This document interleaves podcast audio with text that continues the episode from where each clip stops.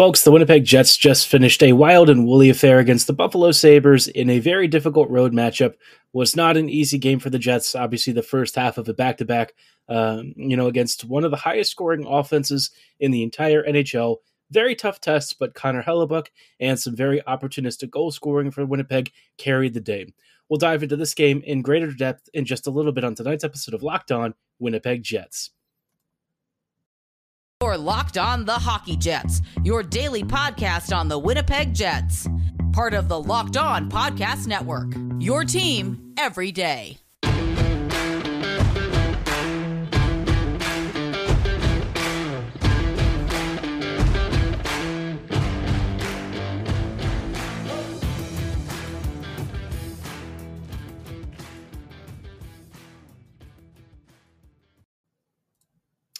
Hey, friends, and welcome to tonight's episode of Locked On Winnipeg Jets, part of the Locked On Podcast Network, your team every day. I'm your host, Harrison Lee, an avid Winnipeg Jets fan and an online blogger. You can follow me on Twitter at HLLivingLoco and at LO underscore Winnipeg Jets. Thanks for making Locked On Jets your first listen of the day every day. If you like what you're hearing, be sure to like, follow, and subscribe on your favorite podcasting platform of choice, including Apple, Spotify, Google, Megaphone, Audacy, and YouTube. Doing so is completely free of charge and ensures you never miss another episode. But most of all, we just really love and appreciate your support. On tonight's episode, like I said, we're going to be diving into Winnipeg versus uh, Buffalo to start us off. Obviously, a, a, a, tight game for the Jets, one in which the Sabres definitely held a, a pretty decisive scoring advantage in terms of chances created. But thanks to Connor Hellebuyck being Connor freaking Hellebuyck, uh, that didn't really matter. You know, Connor Hellebuyck is kind of one of those guys who, over the past several years, has been I would say the one anchor that this team uh, has consistently rallied around. Obviously, Nikolai Ehlers has been amazing. Um, you know, sometimes Scheifele and, and Dubois, when they were feeling really rampant, were uh, running loose and doing great things. But on a consistent night to night basis, who do you recall being the most consistent performer? And the answer is Hellebuyck. You might look at his raw numbers from the last few years and say, well, how is that possible? And the answer is, well, if you see how much the Jets were throwing at him and, and conceding in front of him, you'd probably start to realize that he was actually doing an amazing job carrying this team at times. And when Winnipeg had made the postseason after, you know, that magical run, a lot of it was due to Helly just being uh, Connor Hellebuyck. I mean, the guy is one of the few players where if he had like a bad 10 game stretch or something, I would still trust him to operate on me, defuse bombs, save cats out of trees the guy is just so good, and you know that no matter what sort of bad stretches he has, he's likely to rebound and be just as good as he was maybe a few games prior. I mean, he's a, he's probably for me one of the most consistent goaltenders out there, which is really funny to say about a position that historically is extremely volatile. So, uh, you know, this was a game in which he was going to have to be on his best behavior. Uh, you might not realize this, but the Sabres offense uh, only trails the Bruins by two goals scored uh, in uh, for. So obviously, 154 goals or so scored this season, a ridiculous number, one of the uh, highest rates of finishing around the entire league. Uh, almost everyone in Buffalo's top six is shooting something like uh, I don't know 13 to 18 or even as high as 20 percent. It's pretty ridiculous this year. Tage Thompson, Jeff Skinner, um, of course, Dylan Cozens, and Rasmus Dahlin. Just a massively deep offense at the top end you start going down the line and you still get really good, con, you know, contributors like Olofsson and a few others. Okposo still has some juice left in the tank, but you know, I think this this team's puck movement, its ability to cut loose and, and really counter aggressively, it put the Jets under a lot of stress. Anytime Winnipeg was on the PK, you kind of felt like Buffalo had a really good opportunity because the Jets PK really struggled to deal with Buffalo's rapid puck movement. Uh, I thought the Sabres did a really good job of forcing turnovers on a consistent basis. Winnipeg definitely started getting dead legs towards uh, the third period of the game, and even by the halfway point, you could already see fatigue and slowness starting to creep in. So the Jets really did kind of have to weather a pretty big storm. I would say that it was mostly Hellebuyck and some like unbelievable last ditch plays that kind of kept the Jets from conceding. I think we'll all remember right in the last minute or two uh, that puck that was midair, Hellebuyck having to make a fabulous save on the first attempt, and then the puck being popped up, and somehow I think it was DeMelo batting it out of midair to clear it away from the goal line. the puck is still bouncing around, and somehow, you know, Hellebuyck manages to squeeze his pads together while lying flat on his stomach before the puck crosses the line during the whole sequence. So it, you can kind of tell it was that kind of night. It was a very high octane, back and forth uh, evening, um, but Hellebuyck, I think, was for me the easy number one star. I would say for the Jets, if I had a number two star, I might opt for Ehlers here. I thought that he had some of the uh, most creative plays of the game and was just very active and good all around. There was one sequence I remember when he was uh, essentially curling back through the neutral zone, and there was almost, almost like a three or four on one about to develop for the Sabres, and with a great, great uh, like interception or pickoff. Ehlers might have actually prevented a goal against and kept the game right uh, there for the Jets and actually created an offensive zone possession for Winnipeg after after that. So, you know, on top of having a couple of beautiful assists, one to Josh Morrissey for a great goal from the left side, and one to uh, Kyle Connor through the middle for a breakaway game winner. It, it, was just a really complete evening from Ehlers. He's looked as good as he, you know, mostly was before he uh, went down with the hernia injury. I think we're all just really happy to see him doing the thing that he does best, and you know, we all love that he is still capable of performing. Um, I'm I've still got a big uh, soft spot for him.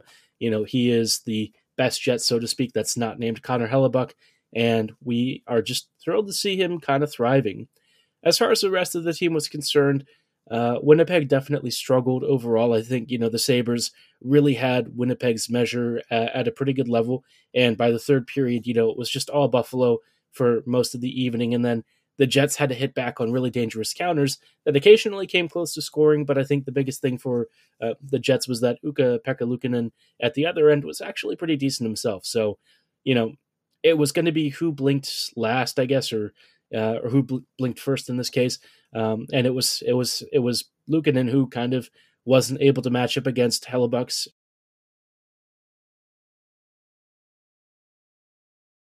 maybe aren't expecting a victory is phenomenal.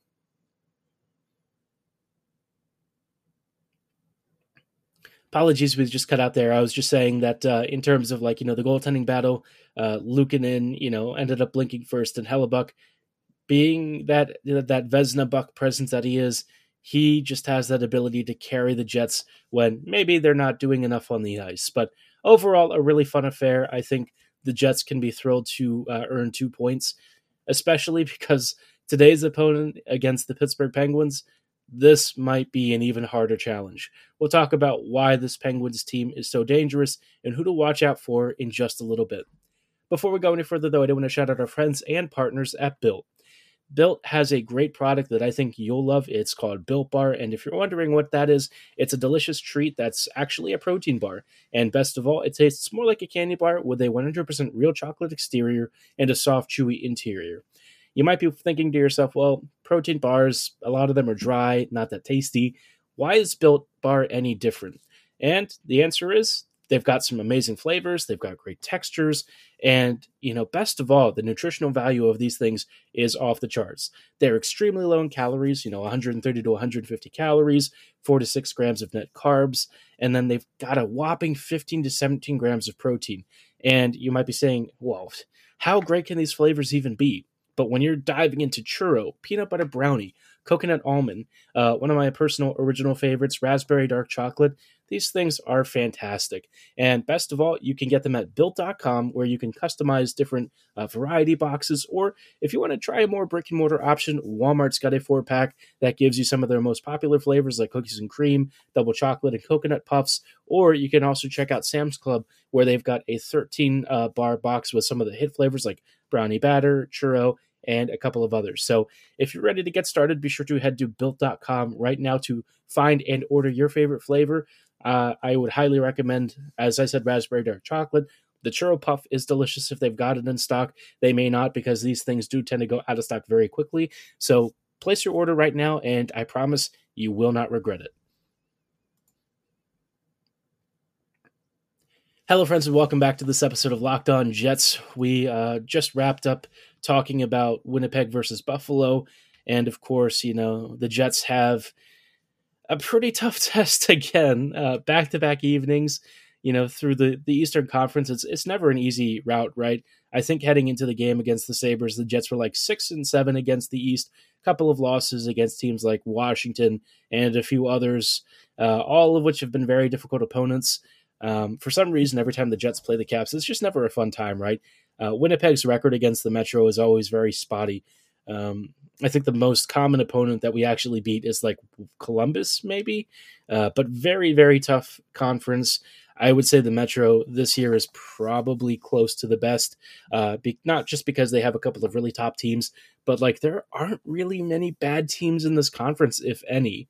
Uh, it's just, I mean, aside from the Jackets, I mean, you've got what like the Isles maybe being the second worst or something. So a really stacked uh, division, a really tough one.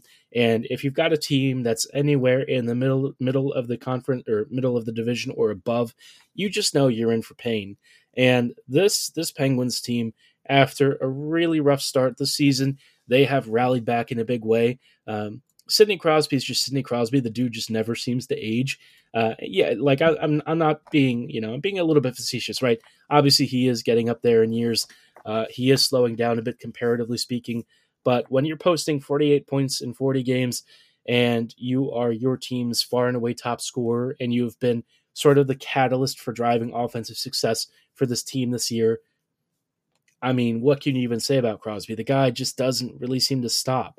Uh, he's one of those, I think, electrifying talents who can do everything from grinding the corners to setting up those elaborate, beautiful uh, hand-eye coordination extravaganzas. Something that you know only Crosby could really do with that freakish upper upper body strength, amazing stick control. The guy just doesn't really seem to stop. Um, in a lot of ways, I think Dubois is probably uh, maybe inspired by some of the stuff that Crosby did.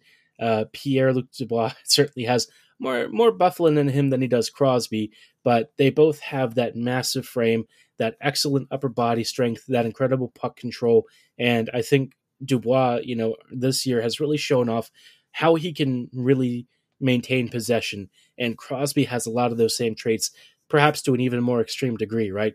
Crosby could probably thread a needle and dive through like four or five defenders in his prime. Uh, maybe not so much these days, but let me tell you, this this Pittsburgh team behind him is still pretty darn good as well. He's got a great supporting cast. Malkin still doing Malkin stuff, almost a point per game. Uh, Guentzel just a little bit over a point per game. Um, Zucker has finally started hitting the back of the net a little more consistently, although he still only got ten goals. But you know his his passing and vision and creativity are kind of what defines him. Bryan Rust is having a solid enough season, not not amazing by his standards, uh, but I've always been a very big Rust fan. I think the one that I was kind of surprised by who was doing really well is uh, Rickard Rakell. Rakell was one of those acquisitions where I was kind of like, eh, I don't know about that. You know, Rakell is, is a decent player, but I thought, you know, he's nearing the end of his like prime, and would he really be a meaningful contributor? Answer is actually, yeah, he's been pretty darn good. 25 points in 40 games, 14 goals. Uh, his shooting percentage isn't massively inflated, so it seems like he's generating stuff uh, enough and at a, a, reasonable clip to where you can kind of see that, yeah, he's probably got a, a good pattern of success for this this Pens team. Uh, after that, you, you will notice that things kind of level off a bit. You know, Jeff Carter's not exactly having a year to remember. Kasperi Kapanen, another guy who's like a reasonable depth player, but um, kind of more in the middle six of, of things. Danton Heinen, I think, probably would have been a nice player for the Jets, but uh, with the Pens, he hasn't really been doing a ton this year. Probably not thrilled with his own performance so far, but I think for the price tag that he brought on, which was like a million for a season, he probably can't. You know, I think I don't think the Pens can really complain, but they probably were expecting a little bit more out of him. As far as Pittsburgh team, you know, or, or Pittsburgh's goaltending is concerned, like as a whole, this is a very good trio of guys. Uh, Tokarski has played one game and had a pretty solid outing, but it's mostly been, you know been uh, Jarry and DeSmith, and you know both are, are doing pretty well this season. Jarry, um, especially so, you know I, I, think his his numbers don't look outstanding, outstanding, but he's done a, a good enough job of being at least above average and and maybe even pretty darn decent. And I think that for uh, Pittsburgh is basically all you need as long as you can get average or better, preferably on the better side. This team is going to be a menace. They're very fast. They've got great passing and vision. And so the Jets are going to have to be on their best behavior. It's going to be a very tough game, Winnipeg is probably going to be tired. Uh, and if Rittich comes in net, I think the Jets are really going to want to stay off the uh, penalty kill. That's like a pretty consistent theme, but especially recently, the PK has looked a little dicier to me as of late. Uh, we we all know that the PK hasn't exactly been a, a standout feature of this team over the years, but especially the past few weeks, I've just noticed more space, more backing off, and occasionally guys maybe cheating at times at the wrong moments, which has set up really dangerous scoring opportunities against. So Winnipeg, just uh, stay out of the box and try and win this thing at evens because if you you know start conceding power play opportunities, not going to be a fun fun evening for Rittich. Let me know what your score prediction is in the comments below. Um, I think for me, and I hate to say this, but I think I've got this as a, a four to three overtime loss. I think the Jets could potentially force OT. Uh, even just getting a point in this game would be fantastic, though, because Winnipeg beat Buffalo. Splitting it one and one would be very acceptable. I think that would be a great split for an extremely hard back to back matchup. It's awesome and amazing if they win both. I think that would be a great story and certainly a testament to how hard this team is is fighting through a lot of different things, injuries, illness, uh, and and frankly a lack of roster depth. And speaking of a lack of roster depth, and just a little bit, I wanted to talk about some of the comments that you know some of the sports media has been making about the Jets and why I don't think they're really seeing this team for what it is. Um, and, and sort of where Winnipeg really needs to strengthen itself at the trade deadline. Before we go any further, though, I do want to I do want to shout out our friends and partners at BetOnline.net.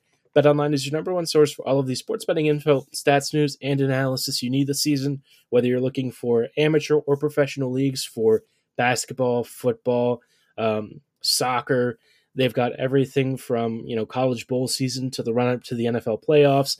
Of course, basketball for those of you ready for uh, the road to the Final Four in a few months.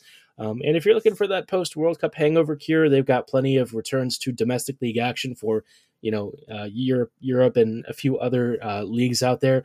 But you know you might also be interested in other sports media content, and they've got tons of great podcasts and news articles for you to dive into. So you'll always be plugged into your favorite sports 24 7. And as always, they're the easiest and fastest way to get all of the betting info you need. So head on over to betonline.net right now and register for a free account because betonline is where the game starts.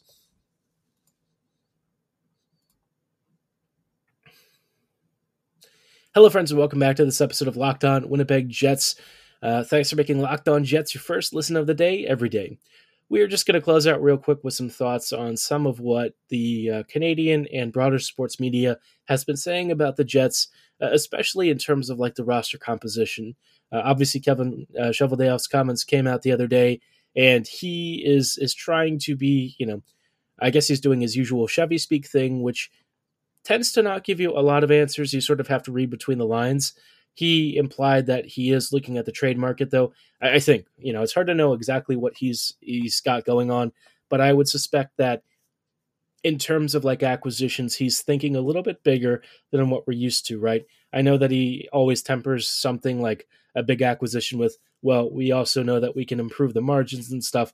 But I think Chevy probably knows that this team, as constructed, is is a little bit weaker, um, and it's a little bit imbalanced, right? You've got guys like Scheifele, Dubois, and Ehlers and Morrissey, and they're like the elite upper crust uh, in terms of the skaters. But then after that, you know, the the value drops off pretty significantly. Um, or I, I, should say Kyle Connor is also kind of in that group. Uh, not quite at the same level of like Ehlers, but in terms of like his finishing ability, uh, it's certainly amazing. I think after that, though, you're starting to get into like Cole Perfetti. Um, Perfetti has been decent this year, uh, at times really good, but I think uh, at, at, other times you can tell that he's still trying to figure out the best way to be a really high impact player. Um, and if his his line mates aren't finishing his opportunities, you know it's going to be tougher for him to uh, find you know moments on the score sheet. He hasn't really been shooting and finishing a ton this season. I think if he gets more power play time, that would probably change things. But so far, just looking at his even strength value, it's it's been you know acceptable, like acceptable to good. Where you start to notice things kind of tailing off a bit is you know after that you're looking at contributors like Lowry, Gagne. Um, sometimes you know David Gustafsson shows up here, maybe some value from from Kevin Stenlund, but that bottom six, for as good as it is, or as as it can be defensively, you're just not getting enough offensively out of it. And that's on top of having, you know, Wheeler, Kuhlman, uh, a, a few others filling in in the top six, or in Wheeler's case, starting on a pretty consistent basis. And so the Jets are going to have to find probably not just a middle six option, but I would say a top six forward as well. I think two trades would do a lot of good for this team. Uh, if you could get Wheeler down to maybe um, like an even split, right? Like an even three line split in terms of his on ice time, I think it would do a lot of good for him. And I think having a really balanced top nine where you can roll three lines and then a fourth matchup line, I think for the Jets would be fabulous. Uh, especially because the defense is probably not going to change much this season uh, until summer. And you know the blue line is is kind of a hot mess outside of you know Morrissey, Samberg. Um, you know sometimes Dillon has really good games. Same for Schmidt. Uh, of course, DeMelo, Steady Eddie, but Pionk has really struggled enough to the point where it has had a, a pretty tangible impact, especially because Pionk gets so much ice time. So the Jets are definitely going to need to sort that out. I think my biggest thing with the, the media right now is that they're saying this Jets team doesn't really need to do a lot to be uh, a, a true competitor, and I disagree. I think the Jets still need at least two acquisitions uh, up front. I think Winnipeg is is closer than it is far, but like I said, you know, Hellebuyck, they're still leaning really heavily on him, and I think it would be nice to give the forwards a, a, a bit more finishing talent from you know a guy who might be uh, either a really good rental if they're trying to spend a lot, or you know maybe a, a Mikheyev and something else, another maybe Matthew Joseph type guys who can keep up and, and comfortably slide up and down the lineup, but probably won't cost the Jets an arm and a leg. Let me know who you've got on your acquisition list. I'm sure there are a lot of players that you've thought about, and we've certainly explored that over the past month or so. Uh, but you know, it's going to be a it's going to be a waiting game until March, I'm sure. So cross your fingers. Hope the Jets get a little bit spendy this year. It is a prime time for Winnipeg to really make a splash and just go for it. I mean, we've all sat through and watched a lot of years of Jets hockey that was extremely underwhelming. This is the time to to kind of cut loose and have fun. So we'll keep an eye on that and report anything that happens with any trade acquisitions. But for tonight's episode, that is going to be all the time that we have. Next week, we'll talk about what happened in the Pens game and anything else over the weekend. But like I said, for tonight's episode, that is going to be all the time that we have. I thank you again so much for making Locked On Jets your first listen of the day every day. Uh, we will see you next Monday. So, as always, thanks so much for listening. Have a great night and go, Jets, go.